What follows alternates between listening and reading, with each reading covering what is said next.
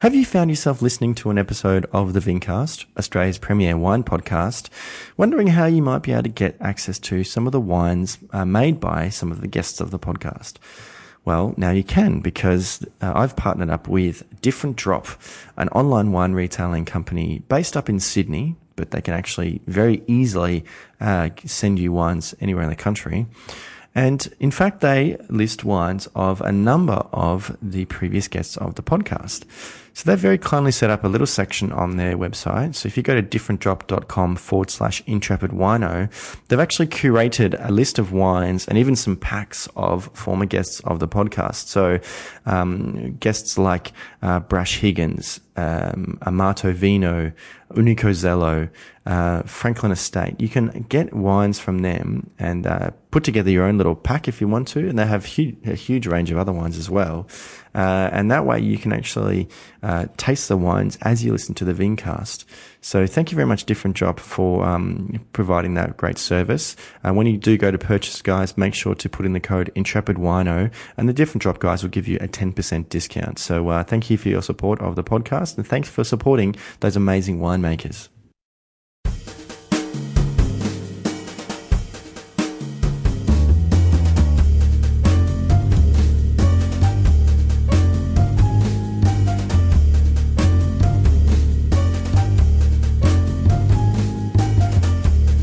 On episode 72 of the Vincast, I chat with Adrian Santolin, a winemaker originally from Griffith, who in the last few years has very quickly established a reputation for producing exceptional wines based in the Yarra Valley.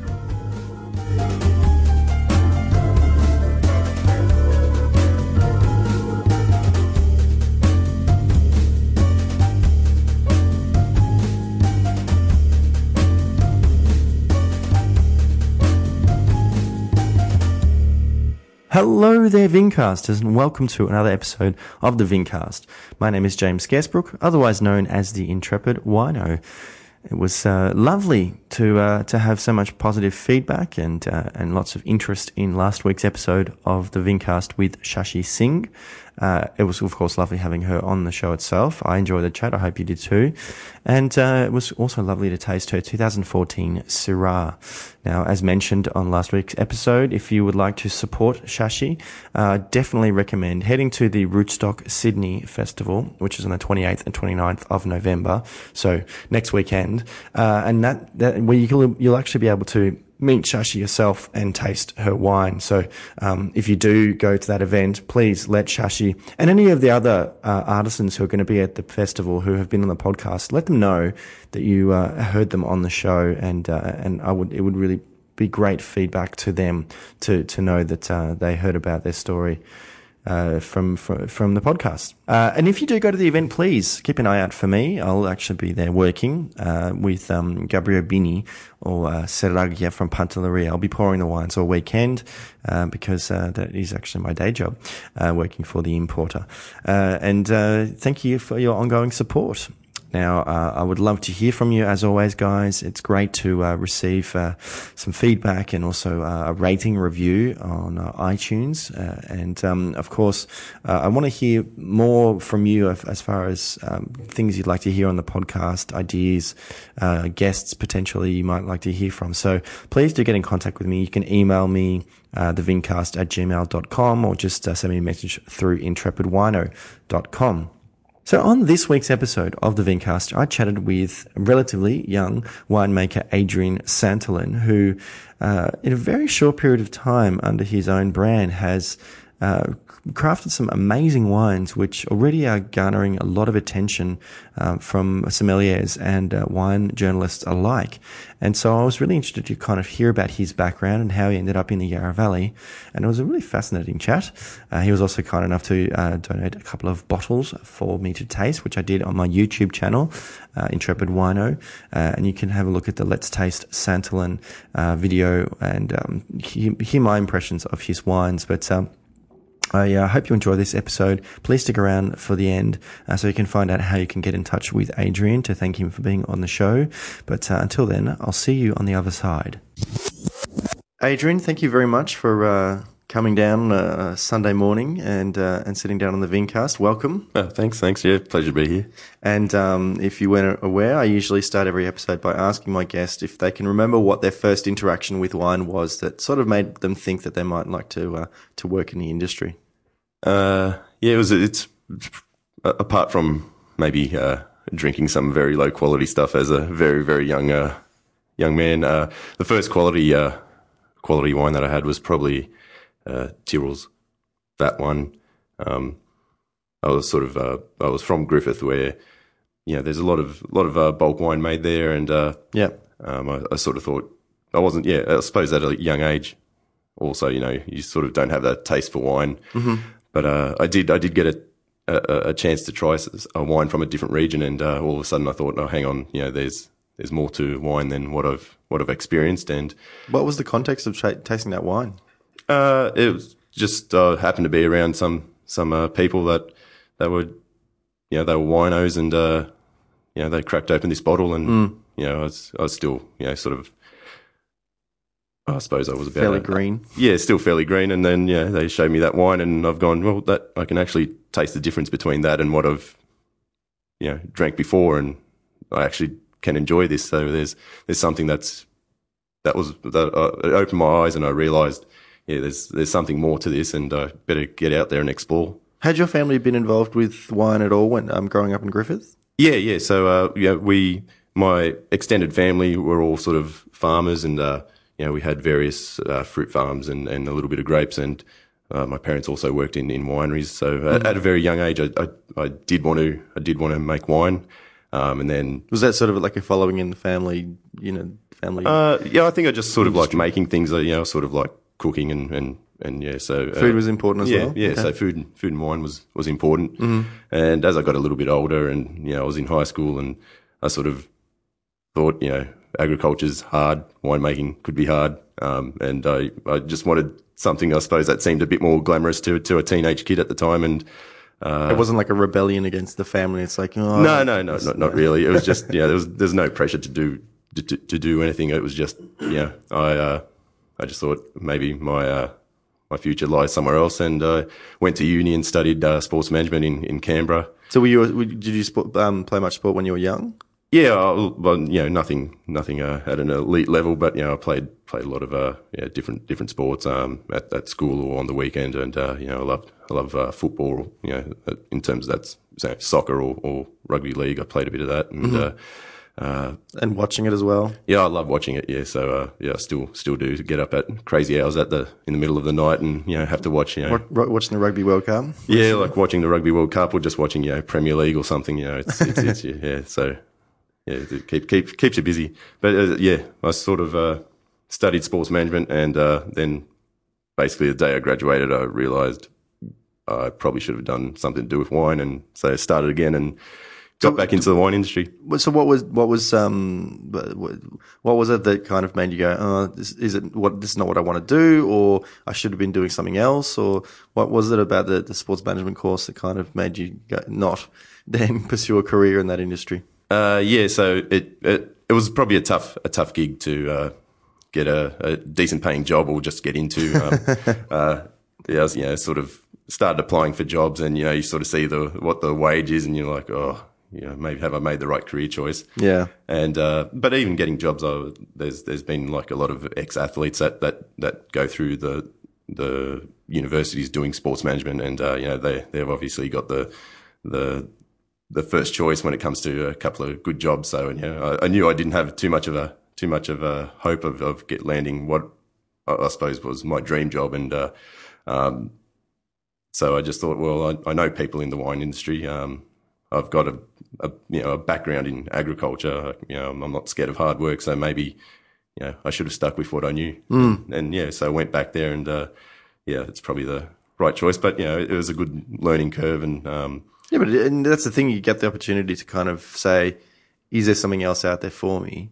To say, no, this is actually what I want to do. And I think that probably makes you more committed, more passionate about what you're doing. Yeah, certainly does. And I also, yeah, met a few people and, uh, um, learn a few things that have sort of helped me along the way. So, you know, it's been funny. It's I've, I've you know interacted with a few of those people in terms of the wine industry as well. Whether it was Oh, wow. maybe they needed, you know, in terms of sponsorship, or or if they uh, they might be involved in marketing or advertising. So it's yeah, it's sort of all intertwined in the end. Yeah, and I- think to a certain extent, you know, it gives you the opportunity to sort of think outside the square. If you, if your only experiences in in wine, you know, you might not see an, another opportunity or an, another way of kind of resolving an issue. But you know, if you if you can talk to someone who's possibly doesn't have that kind of experience, they can say, "Well, why don't you do this?" And go, "Oh, I never thought about doing it that way." Yeah, it certainly makes sense because uh, you know the you know a lot of people in the wine industry are sort of stuck in their ways. So uh, sometimes you do need that, you know, to think a, a bit differently. And uh, someone, yeah, someone from the outside, they can just come up with a really simple idea, and you just sort of go, well, why, why hasn't anyone thought of that? Mm, absolutely. So, so what was the first step as far as coming back to uh, to then kind of pursue a career in the wine industry? Uh, I went moved back to Griffith and uh, just started working at uh, one of the local wineries and uh, did a bit of lab work and you know enrolled in in a winemaking course at Charles Sturt and uh, uh, and the, the winery was De Bortoli Wines um, and they opened they bought a winery in the Hunter Valley at that stage in 2002 and uh, Yeah. uh, myself and my, my wife, who was my girlfriend at the time, they they offered us or they offered her a job as cellar door manager, and uh, yeah, offered me a, a- job as a as a trainee winemaker. So we moved to the Hunter Valley and uh, yeah, Nice. really you know sort of kicked off our, our careers in the wine industry. Had you had much dealing with De Bortoli uh, in the past? Like, like, ye- was there a reason you kind of went went to work Yeah, for well, I'd, I'd sort of worked all my school holidays there for, for just you know Really? get a bit of cash as a as a kid. So you know, I'd, I'd you know just work whether it was a bottling line or somewhere in the cellar, just you know working there. Um, So the Griffith area is where, um, obviously, a lot of, as you said, kind of bulk wine comes from, but it's also where kind of one of the, the the iconic wines of Australia comes from, which is the noble one, uh, Semillon. yeah, Um, was that a wine that you were kind of introduced to young? Did you? I don't know. Did you like it because it was sweet? Maybe. Oh yeah, I suppose you know that, that definitely is something that you could you you could drink. Um, uh, uh, you know, now you know you probably could have a, a glass or two with some cheese and you know really enjoy it, but you know you're not going to drink a lot of it. I suppose when No. you, when you're a bit younger, you, you could probably put a, a bit more away. But Yeah, yeah. um, but yeah, so you know it, it was very iconic wine, not just for the region but for Australia. And uh, they've got a you know a couple of other they've got another wine called Black Noble, which is Yes. a fortified version of of a Noble one, and it's It's a, it's a blend of noble one and and something, isn't it? Um, it, it's they, they make Or a they, couple they of different. fortify the wine. yeah, so they fortify. So they have noble one as a base, and they fortify it, and then age it Yeah. for a bit longer. And Yeah. uh, yeah, it's quite a nice, nice fortified. So, Like, but yeah, um, they, they you know they made wines to to to fit certain price points, and uh, you know you get to see that, and it's also an important part of just business, I guess. You know, Mm-hmm. sometimes you you've got to make a wine to to fit your your markets, or you know, and uh, um, it was it was good working there. It, it you know got got money as a kid, so that, that was sort of the main main reason when you know you're just on your school holiday and you you, Hmm. you need need a bit of cash for the rest of the year, and How far away is Griffith from um, Wagga, for example? it's about two hours. Okay. yeah, so it's it's it's not too far. Um, But you but you weren't commuting as you were studying. yeah, so I studied by correspondence, um, Uh-huh. and uh, you sort of head to res school twice a year, and uh, yeah, try and. Was not, that not drink too much beer while you're there and learn learn something, do, do a couple of exams. yeah. Well, I, I can imagine that, you know, like, do you have much contact with the other students? Do you know sort of who the other students are, where they are, like, outside of the residential school Uh, to yeah, then come uh, together and, and kind of catch up? and Yeah, say, "Oh, let's have a eventually, beer." eventually you do. Uh, when you first start, um, because I'd gone to university full time, it was really something. It was really different going doing it by correspondence part time, and yeah. Uh, because you know you were always there.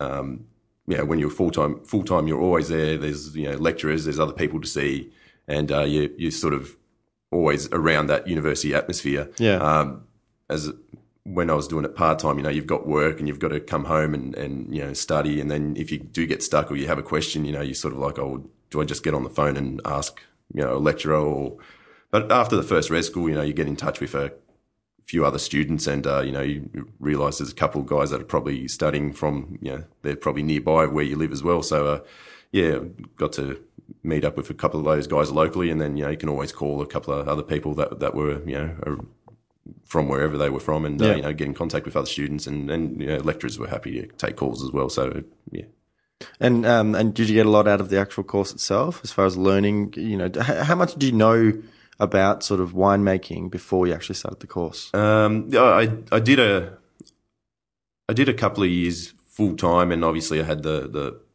background of at least being involved in it as a as a child, uh, well as a as a school kid. Um, mm.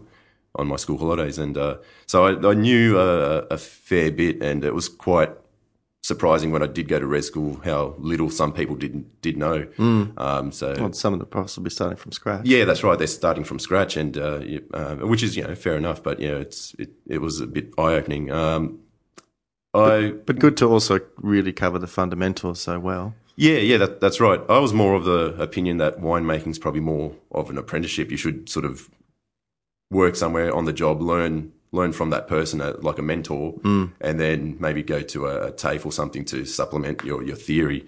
Um, yeah, like I, I, probably didn't get the most out of university, as um, I'm sure a lot of people did, and find that really useful. Um, I was definitely more learning on the job and. Uh, um, even just you know reading and tasting wines myself, you know, so it was a lot of uh, self education really. Mm, but getting access to kind of you know I guess you might call them industry experts as far as the lecturers, and then also you know other other students is kind of I, would think it would probably be a good opportunity to at least discuss stuff. Yeah, yeah, that's that's right. Like so, it's it's once again it's it's a chance to see things from uh, different people's perspectives, different um, regions, different regions, yeah, and like uh, also being taught how to do things a certain way, and it just makes you think in a different way, makes you think about doing things differently. Mm. So it, it, gives you ideas, and uh, yeah, it's it's it's something that that's always very important because when you when I guess when you're making a wine, you've got to have an idea of how you're going to do it, and uh, you always got to be open to the the possibility of of doing it a different way. So as so yeah, talking to different people, going to university, working different places, you you got to build up your, your knowledge, your, your, base knowledge, so you can have an idea of, of what needs to be done. In the same way that you went away and, and studied the uh, sports management course to kind of go, no, I definitely want to do this. Same sort of thing, you know. You, you're talking about learning about what the other opportunities are to kind of go, oh no, I definitely want to do this. Yeah, yeah. So it, it's yeah, very much the same thing. You you know, you sort of see a few people doing it that way, and you might go, oh, well I don't know if that's the best way, but you you know you might go back and, and, and try it out, and then you realise no, that's not it. So I'll yeah. I'll stick with what I'm doing, or I'll do something different. So yeah, it's it, you, you really do need to experience a lot of things. So there was a bit of a sea change up to the Hunter Valley, and, yeah, and, yeah. and and quite um quite poetic, I guess, in in that you know it was a VAT one. Um, Hunter Semillon that actually kind of yeah, yeah, on the path of that, wine. That uh, yeah, I'd never really thought of that that way actually, but uh, um, it it I do love Hunter Semillon. I still do. Uh, yeah, it's a great wine. Yeah, great Australian wine that, a, I guess, uh, in a lot of ways underrated. Um, it's they're they're wines that can last for years and years and, and, change so so much and just become absolutely stunning wines.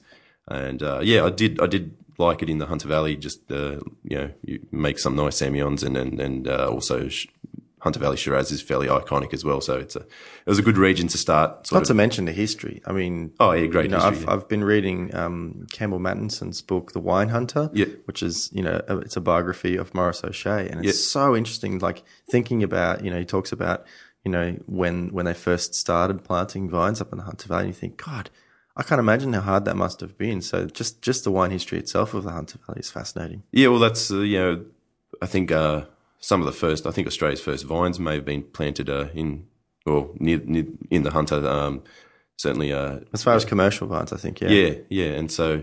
Um, it, it's it is a region steeped in history, and and uh, I suppose uh, learning about Maurice O'Shea, uh, I was when I did work in the Hunter Valley uh, for for De Bortoli's, the the winemaker at that time used to work at um, Mount Pleasant, mm-hmm. which which is where Maurice O'Shea that was his original winery.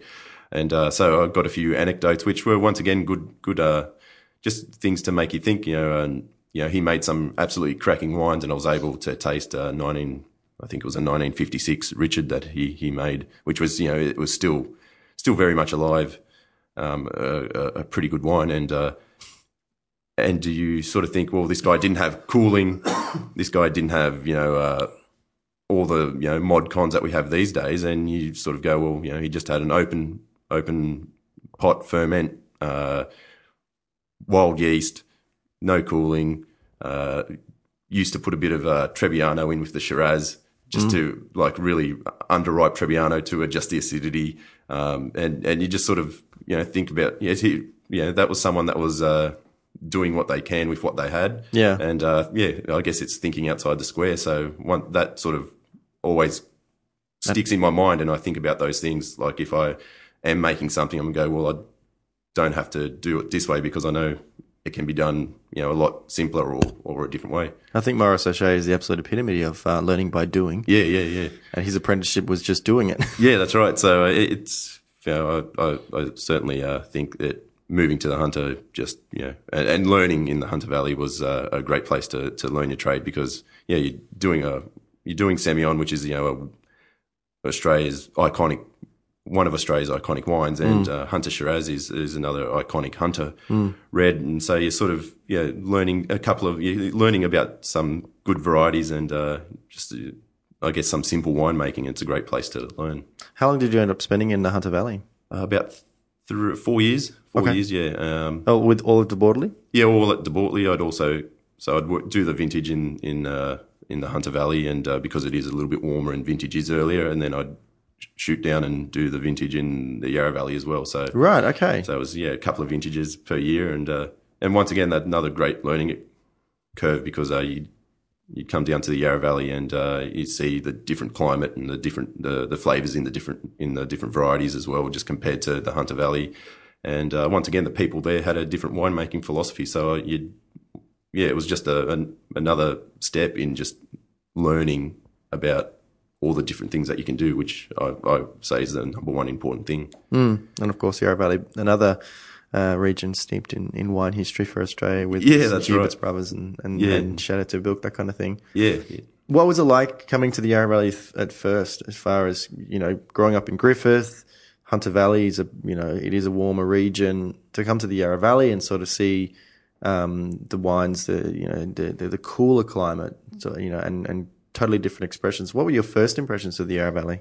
Um, oh, it was, I, I, I guess it was more of a, a, scenic thing. I found it really picturesque. Um, uh, a beautiful, beautiful place. There's a reason why there's a lot of um, tourism in that region as well. Yeah, I mean, yeah. apart from the fact that it's so close to Melbourne. Yeah.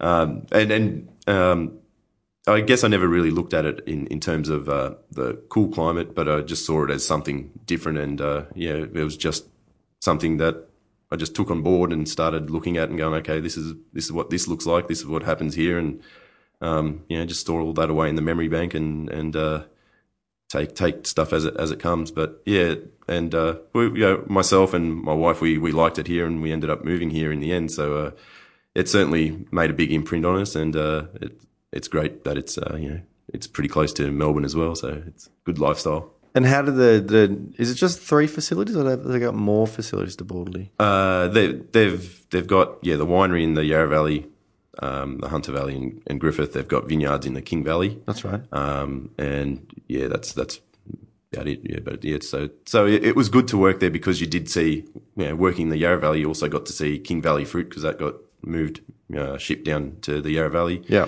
Um, while I was in the Hunter, we did a little bit of a Tumbarumba Chardonnay and some fruit from Orange as well. So I got to see fruit from lots of different regions, which Cool. uh, yeah, I guess it's an advantage when you're sort of working at a at a place like that. Again, you know, just giving the opportunity to look at the different stuff to sort of say, no, this is where I definitely want to go. So, what what was it that uh, what, what was your next step after working for De Bortoli? Uh, well, yeah, we sort of, we both, my wife and I, we both sort of thought, okay, we've, we've, uh, I think we've hung around long enough, and uh, it's time for a bit of a change. And uh, Were you married at this point? not yet, not yet. Um, we uh, we decided we'd have a. Well, I'd go and do a vintage overseas, so we'd travel overseas. Um, worked in England in a in a pub for for a while, and uh, I did a vintage in, in Italy in Franciacorta. And uh, Really, Franciacorta? yeah, yeah, yeah. That's not somewhere that people would typically go. I mean, if they were going to do like that kind of one, they would go to Champagne, I Yeah, guess. yeah. But what was it that led you to Franciacorta? Uh, well, I've got obviously an Italian background, and uh, so I always wanted to go to. Ah, That's always- why yeah. we're in Griffiths. Yeah, yeah. I always wanted to go to Italy, and uh, you know, just being able to speak their language as well, it sort of made things easier.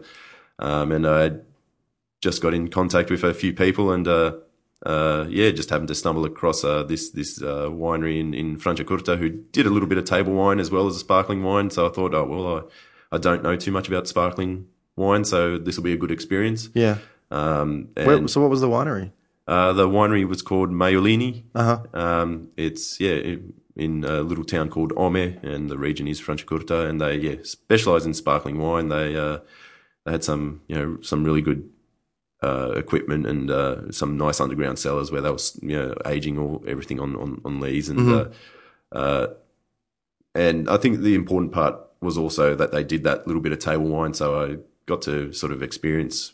Um, you know the the whole range of, of, of, of fruit that was coming from from Yeah. that, that region, Yeah. uh, and also got to uh, make a, a wine from a variety I'd never heard of, and uh, that was just sort of native to to to uh, their their region. The grape was called Maiolina, and I think it was after them. names after it might may have had some links to to their actual family, which Hmm. so it was really interesting. Um, uh, yeah, and I sort of didn't know what to what to do with it. You know, I tasted a couple of uh, previous vintages, and uh, it was a really just interesting grape. It was, a, I suppose, a little bit like Shiraz, but but but not. And uh, uh, yeah, and so uh, yeah, the the wines looked really interesting, and uh, it was great to be involved with sparkling wine because uh, yeah, like I said, I'd never had much to do with it before. So, um, and also just seeing the, the the different fruits, different varieties, and um, The James Halliday Top 100 for 2015 is announced this very weekend. And if you're not familiar with the name James Halliday, which you should be, he is the man behind Wine Companion. Wine Companion is uh, an amazing resource for information and tasting notes about lots and lots of Australian wines. And um, they actually support the podcast um, in some small way through promotion. And in return, you, the listener, can actually get access to their uh, subscription with an amazing deal. If you go to uh, winecompanion.com.au and uh, uh, when you apply for any subscription package, if you put in the code Intrepid30, they'll give you an incredible 30% discount, which is uh, amazing uh, way to uh, have that resource online and through um, the, the magazine uh, and actually support um, so many of the Australian winemakers who very kindly donate their time to be on this podcast. So thank you very much, Wine Companion. I look forward to finding out what those top 100 wines of 2015 are. Did you get to travel much at all whilst you were in Italy or in Europe? Yeah, yeah. So I've I've got family that are in the Veneto region, and uh, so uh, once I did the vintage there, uh, we spent a bit of time traveling around the place. So we, obviously, uh, Franciacorta is in Lombardy, so it's it's it's we were near Milan, we were near uh, uh, Brescia and Verona, and uh, then headed over to to see my relos in in they they're in Treviso. So uh, headed over to to Venice plen- plenty of times, and. Uh, Speaking of sparkling wines. yeah, yeah. So yeah, and that's probably that was probably another choice, but I just happened to yeah get in contact with uh, this place in in in Franciacorta rather than the Veneto region, and uh, uh, and then yeah, we did a couple of trips to Florence and Rome. Probably we we mainly stuck to the the northern part of. Italy, just because uh, it was we had a base to travel from with, with uh, where I More was accessible. working, and then Relos as well. So, uh, um, but yeah, it was a it was a really good experience. And were you trying you know, as much wine as you could whilst you were there? Were you, were you interested in sort of, had you had much, much experience with Italian wines or Italian varieties before that? Uh, not too much. I mean, uh, you know, you'd probably only see. I think that stage in Australia, there was only like you know Sangiovese. There might have been a few. Yeah, there was a little bit of Barbera around. Um, I think you'd see some of the first Nebbiolos sort of coming out, and uh, It was Pinot Grigio. yeah, it was Pinot Grigio, yeah, and uh, um, I think there was all. Yeah, obviously it's a Spanish variety, but there was some Tempranillo around as well. Um, you know, there, there, I don't think there was that much that much uh, focus on Italian varieties yet. Like there was, it was the beginning of it certainly, um, but uh, yeah, we, I don't think everyone had sort of dug right into what what what the varieties can really do in Australia. But were you interested in tasting a lot of wine whilst Yeah, you yeah. So yeah, luckily the the owner of the winery where I was working was friends with uh, um, uh, Chiretto. Um, so we you know sort of headed down there one day and. Uh, uh, tasted a few of their wines, and obviously also travelled around Franciacorta and, and tr- I tried a few other sparkling wines, and tried tried a few uh, wines from the Veneto region, and uh, and also uh, uh, the Trieste region as well. So that, yeah, that's all sort of close by. Um, so once again, it was mainly you know northern Italian wines. Um, al- also, where I was working, they they did they did buy some uh, Sicilian grapes as- well and bring them to the winery. So um, yeah, and that's that's sort of where I probably got my first introduction with uh, Nero d'Avola. Yeah. So uh, when you eventually ended up back in uh, Australia, what was uh, the next step then? Uh, yeah, basically just trying to find, find a job. It's a you know it's a pretty tough, especially in the Yarra Valley. There's you know because it's near a, a capital city. It's pretty tough finding a, a, job, and uh, People can commute a little bit easier. yeah, yeah, that's right. So you know we were we uh, Rebecca found a job fairly easily, and uh, she she worked for she started working for uh, McPherson's as part of the Tahbilk group, mm-hmm. um, and I found, I started working for Rochford, and uh, yeah, and then worked at a couple of little wineries around the place, and I was, I was just trying to uh, get as, once again as much experience as I could before uh, sort of deciding where we could really sort of settle down and and, and make our own wine. So, um, So had you had for a while the idea to kind of do something for yourself? yeah, definitely that was that was always my plan. I just uh, sort of had to uh, had to convince Rebecca that that's what we had to do because uh, obviously uh, you know to make your own wine you well you know you either need some of your own equipment or you or you need you know you need to buy grapes obviously and uh, and once you make the wine you need to sell it which is the important thing and uh, so you know she talked a little bit of sense into me and we we waited till I guess the right time and uh, yeah but that was something I always wanted to do and uh, yeah I I worked for a few years to try and twist her arm to to take the step and let's let's do this. Because obviously that's one of the, um, I guess one of the barriers about wine is that there is a fair amount of um, money you have to put put down. You know, as far as investing. Okay, well, first I have to buy the fruit, and then I have to either buy or lease equipment and Yeah. space in a winery, and you know, and then it'll take time to mature enough to put it into bottle, and then put it into the market to then get my money back. So, you know, from from start to finish, we're talking you know at least a year and a half. Yeah, so you're talking a year and a half before you can sell your product, and And- and, and in you- that time you need to sort of make two vintages worth of wine, and so And the grape growers, you know, are not going to say, "Oh, it's okay. We'll just would you just pay us when when you get money for the wine?" No, yeah, so they uh, want yeah, payment. That's right. So uh, it's it is a tough industry to get to get going in, and sort of that's sort of why we chose the the current path that we're on.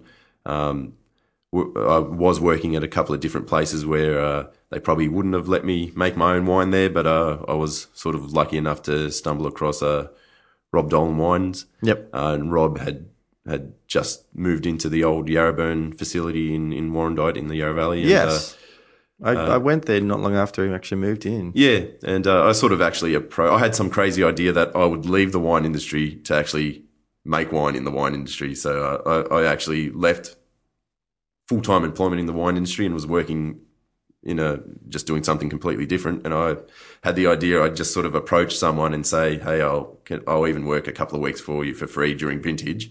If I can make my few barrels of wine here, I'll you know I'll I've organised the fruit myself. I'll do everything myself.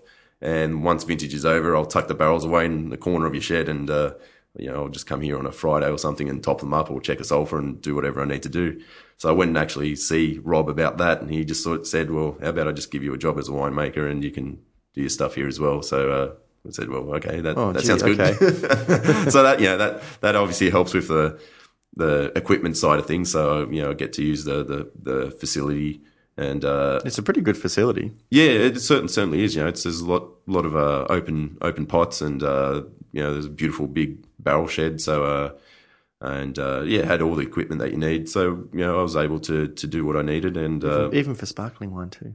yeah, I know. Unfortunately, we don't make too much of that, but it it, it obviously was uh it was set up to to do a lot of sparkling wine. So it, that's probably yeah, at work for Rob Dolan Wines. That's probably one of the challenges that we we do face a little bit. Like we we mostly do Pinot and Chardonnay table wines, and uh, the place you know was originally set up for sparkling wine. So it, it was a bit of a challenge, just sort of handling things. But you know, we every year we we improve the place a little bit and sort of Are you tempted at some point in the future to maybe make some of your own Franciacorta? Uh, it, it, yeah, it's, it's always at the back of my mind. I, I do a little bit of a, I do a little bit of prosecco at the moment. Um, so, uh, so I've sort of gone down the the more Venetal path. On the family, the the- family roots. Yeah, yeah. So uh, it's only a, only a little tiny bit, but uh, yeah. So I still have that interest in in, in sparkling wines, uh, but I, I won't I won't ever fully go that side, but yeah, it always it would always be a, part. Yeah. Oh, Veneto, they do everything anyway. yeah, so it might be, yeah, maybe that's where where uh, my ideas are sort of coming from. It's, yeah. You go and you go and you visit a, a you know a lovely big prosecco producer, and they make like every variety you could possibly think of, still wine. And, Yeah, you yeah, know, and yeah. it's just like okay, whoa, cool. Yeah. Pin, Pinot Nero in Veneto. Interesting. Yeah, so uh, I've, I tried a tried a lot of uh, fairly interesting merlots in, in that region as well. So Merlots and Cabernets and stuff. Oh god. Yeah. Um, and so, how did you sort of start to source fruit to to make uh, your your own wines? Well, so the first year I was just going to make a little bit of Pinot, and uh, I sort of just thought, oh, yeah, where, where am I going to get some quality fruit? Because I, I just didn't want to find anything. I wanted to really make a, a good wine, so I wanted the, the best fruit. And uh, I used to work with at De Bortoli's uh, a viticulturist named Stuart Proud, and uh, sort of gave him a call, and and he said, well, just so happens that I'm started managing a, a new vineyard, which was the the it's called the Simon Yarra Vineyard or the Thousand Candles Vineyard, and uh, there's a bit of fruit for sale, and uh, yeah, you're most welcome to to purchase it. So I knew, uh, you know, I know that he does a brilliant job. He's a great great vineyard manager, and uh, yeah, so I bought bought a little bit of a Pinot, and that was a that was a start, and it's I, I still I still uh, get fruit from that vineyard now, and uh, yeah, it's a really good site and good aspect to the vineyard. I think now it's pretty sought after fruit. Yeah, it is. There's a lot of people getting getting it. Uh, it uh, it does. a lot of really good wine comes out of it. Yeah, there were actually uh, a couple of days ago we had a little tasting at the vineyard with everyone that makes wines from from that vineyard, and you know, uh, I think every I was pretty much impressed by every every wine that was there. So it it there is a character to that vineyard, and uh, and it's it's most importantly it's a it's a it's good quality fruit and it's a it's a good character. So uh, yeah. What was the first uh, actual vintage for Santolin wines? Uh, 2012. So did a 2012 Pinot, um, just two tons, uh, and yeah, I just sort of I sort of went down the path of uh, very minimal intervention, uh, which would have been my style anyway. But that one, I, I, I sort of decided. How about I treat this Pinot a bit like a Chardonnay and get in there and stir the barrels and really get the lees in contact with the wine and and uh, keep doing that regularly and uh, but yeah, I, there was you know no tannin added, no no uh, tartaric acid added.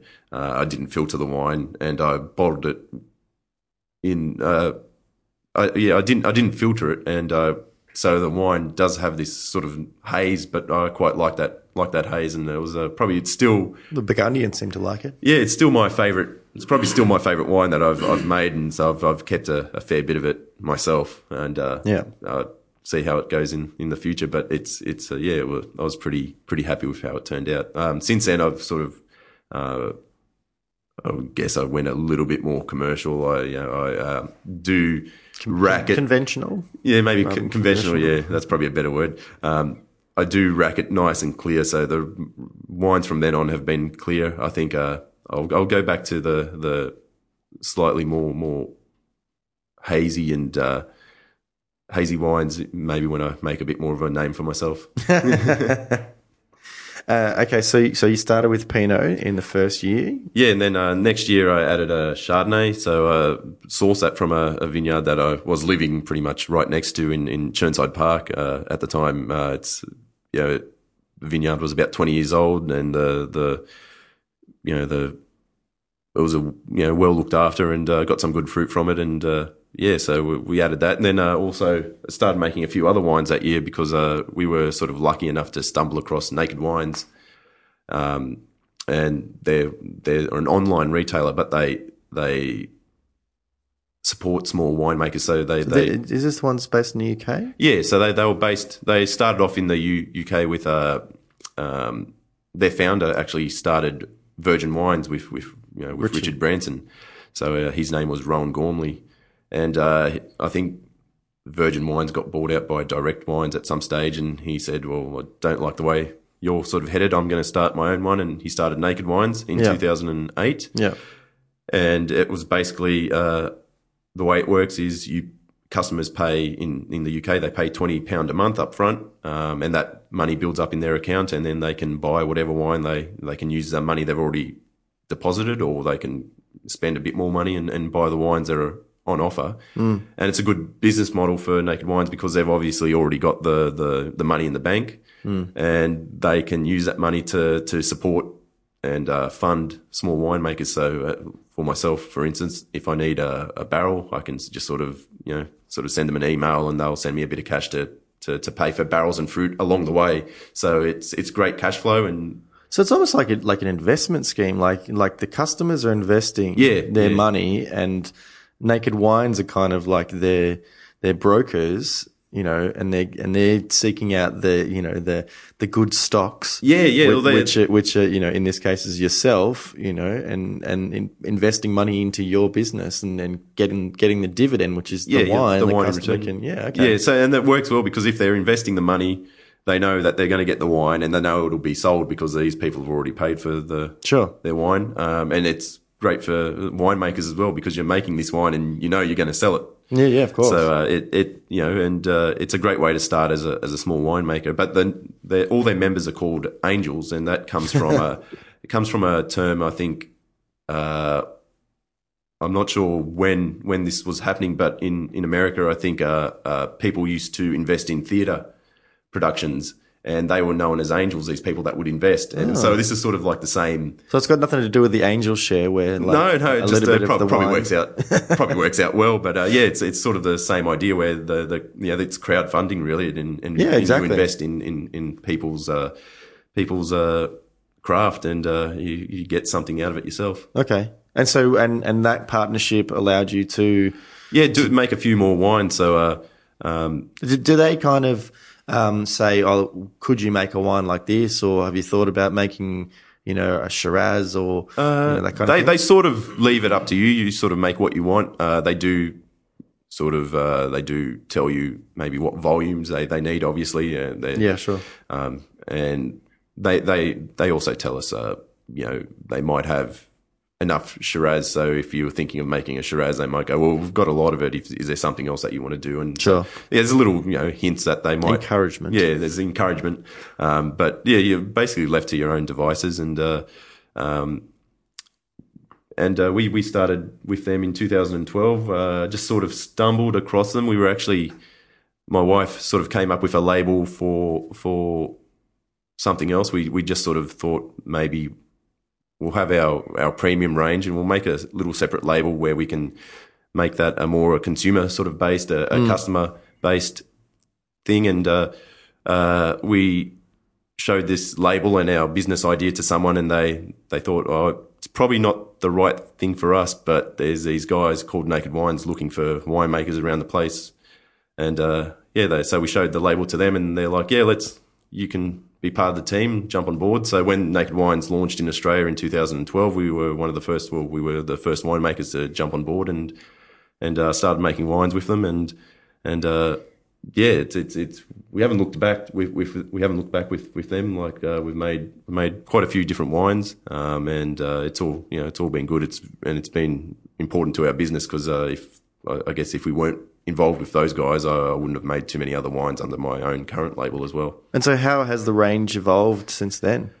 Yeah, so with Naked Wines, I obviously did a little bit of Pinot and Chardonnay as well in, in a premium level, but they're, they're also about mid mid level and entry level wines, and so I was able to to do uh, a Shiraz Viognier out of out of uh, Central Vic.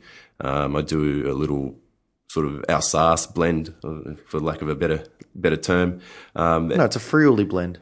yeah, yeah, yeah. What, what are the varieties? Uh, there's uh, there's Gewurz, Riesling, Pinot Gris, um, and sometimes there's either Sauv Blanc or, or Viognier in there as well. So Yeah, well, it's mostly an Alsace yeah, blend, I guess. yeah, say. but it's you know it's it's an off dry style, and we just want it to be a delicious you know delicious wine, easy drinking, and uh, it, I wouldn't have got the opportunity to do that if I was just on my own. It's it's so it's Naked Wines has given us to a, a chance to make a few different wines and uh, um, and make a, a bit more wine as well. So it's important for our business, but it was also important, uh, I suppose, I suppose uh, artistically as well. But there's also been a more recent addition which uh, is a little bit more in, in connection with your uh, Italian heritage, which is the Nero d'Avola. Yeah, so uh, I always wanted to do Italian varieties, and uh, I decided to start with the Nero because uh, it was it's a wine that I uh, love. You know, if you travel around southern Italy, that's probably the virtually the only wine you get served anywhere. Everyone's got Nero d'Avola. Down in Sicily. Yeah, yeah, and uh, and I just thought it's a variety that's very well suited to to Australia in in the warmer parts. And uh, Chalmers, I get the fruit from Chalmers Vineyard in Heathcote, and they they're sort of they they specialise in bringing these Mediterranean varieties to Australia. So they they they're great at viticulture. Uh, they've they've got the right clones. Uh, they they know how to grow these grapes, and so I knew I'd get some quality grapes. And uh, it's yeah, like I said, it was a variety that I wanted to work with, and uh, uh, it's a variety that is great to drink. It's you know it's it's spicy. It's it's got some nice fruit flavors, and it's just easy drinking. And uh, um, what you know with it is what you see, what you get. It's got some nice tannins, but it's it's a it's an easy drinking wine, and and it's delicious at the same time. It's not bland, and um, so I decided to make that, and that's that's been going well. And I, you know, I've, I, 2014 was my first vintage of that, and uh, yeah, it went went well, and uh, I've sort of doubled the production from two to four four ton for 15, and uh, yeah, it's it's it's a wine that's yeah I think well suited to to Heathcote certainly. That's exciting, uh, you know, and it's also you know it, it's nice to kind of see the the evolution of of the the Santolin story, I guess. And Yeah. what what about for the future? Have you got any other ideas, other varieties you'd like to work with? Yeah, well, I'm probably thinking about doing some Vermentino. Once again, I sort of like that as a white variety. Um, it once again easy drinking, but loads of flavour, well suited to sort of warmer warmer climates. Um, so I may do that for vintage 16. I just got to whether I lock it in or not. I'm still sort of tossing up, but yeah, I've, I've got to sort of manage my workload because uh, I've got obviously the full. I've still got the full time job at Rob Dolan Wines. I'm doing my own thing, and uh, uh, my wife uh, just gave birth to our third child Oh, about a week ago. congratulations. So uh, we've we've got a fairly full house now, and uh, so we, we we keep busy. Well, um, considering that, I might uh, end the episode there. It sounds like you've got uh, plenty of things to, to keep you occupied, but I do certainly appreciate you uh, making some time uh, to sit down on the podcast uh, today, Adrian. And um, what's the best way for people to get in contact with you um, to find out how they can uh, source your wines and, and, and keep in touch with you? Oh yeah, so that'll be our website, which is uh, currently being redeveloped. But uh, yeah, so it's www.santolin.com.au and Santolin spelled S A N T O L I N. And uh, on social media? Yeah, we're on Facebook and Twitter, so uh, just search Santolin, uh, Santolin Wines, and uh, it'll it'll come up. Fantastic, and definitely uh, seek out some of those wines, guys. They're already turning some heads, and no doubt they will continue to do so in the future. But uh, I look forward to uh, to tasting some of the wines. Oh, thanks, and uh, thanks for having me. And uh, No, my yeah, pleasure. Cheers. Cheers. And thank you very much, guys, as always, for listening to this episode of the Vinocast. I have been James Scarcebrook, otherwise known as the Intrepid Wino. And of course, you can follow me on social media, on Twitter and Instagram. I'm at Intrepid Wino. On uh, Facebook, it's facebook.com forward slash Intrepid Wino. The Intrepid Wino uh, YouTube page is where I do all my tasting videos. Uh, of course, you can follow the Vinocast on Twitter at the Vinocast. Uh, please subscribe to the, the podcast on iTunes, uh, Player FM, Stitcher, any number of different podcast hosting apps or programs. Uh, and if you do that, please leave me a rating and review. It uh, is really great to hear feedback and uh, get the word out to other potential wine loving podcast listeners. Of course, all that information is at intrepidwino.com. Uh, and that's where you can uh, get in, get in touch with me if you choose to. And uh, I appreciate you listening as always. Looking forward to next week's episode. Hopefully, looking forward to seeing some of you at Rootstock. Um, but until next time, bye.